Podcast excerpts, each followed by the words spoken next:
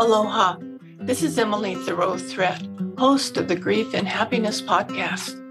Every Friday, I share with you my love notes, giving you a little something to think about as you navigate through your grief journey, finding happiness expanding along your way. And every Tuesday, I post my regular podcast sharing wonderful conversations with people you can relate to and who offer you encouraging ideas and helpful inspiration.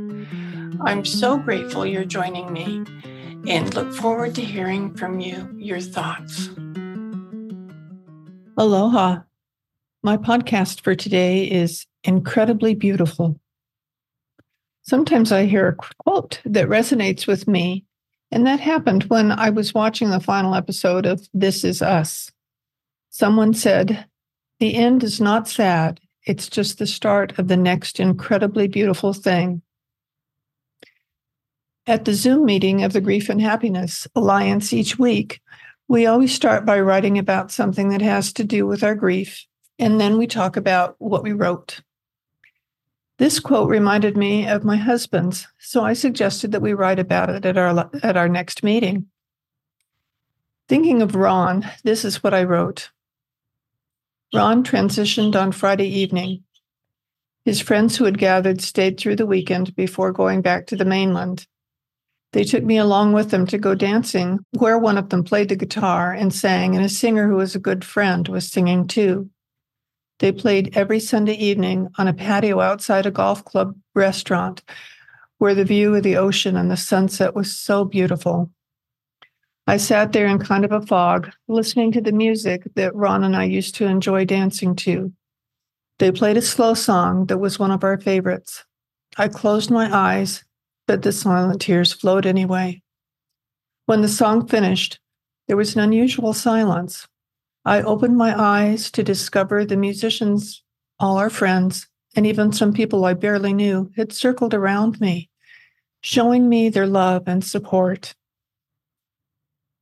I knew then that I was not alone in my grief and was being held up by their love and strength.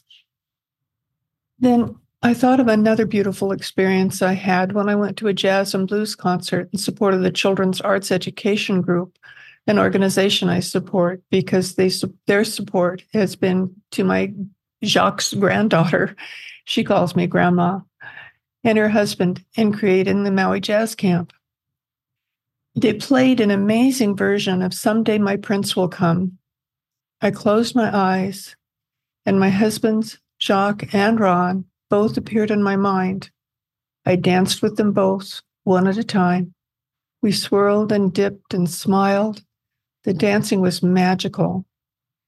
They were both so strong and handsome, and I felt the presence of them both and their love and their support.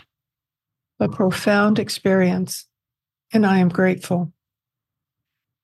Recalling incredibly beautiful moments can bring you warm smiles and maybe a few tears and they can remind you of the wonder of loving someone or two so deeply.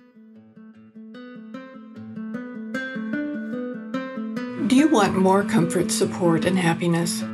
Join the Grief and Happiness Alliance. Visit my website at lovingandlivingyourwaythroughgrief.com and read my book, Loving and Living Your Way Through Grief.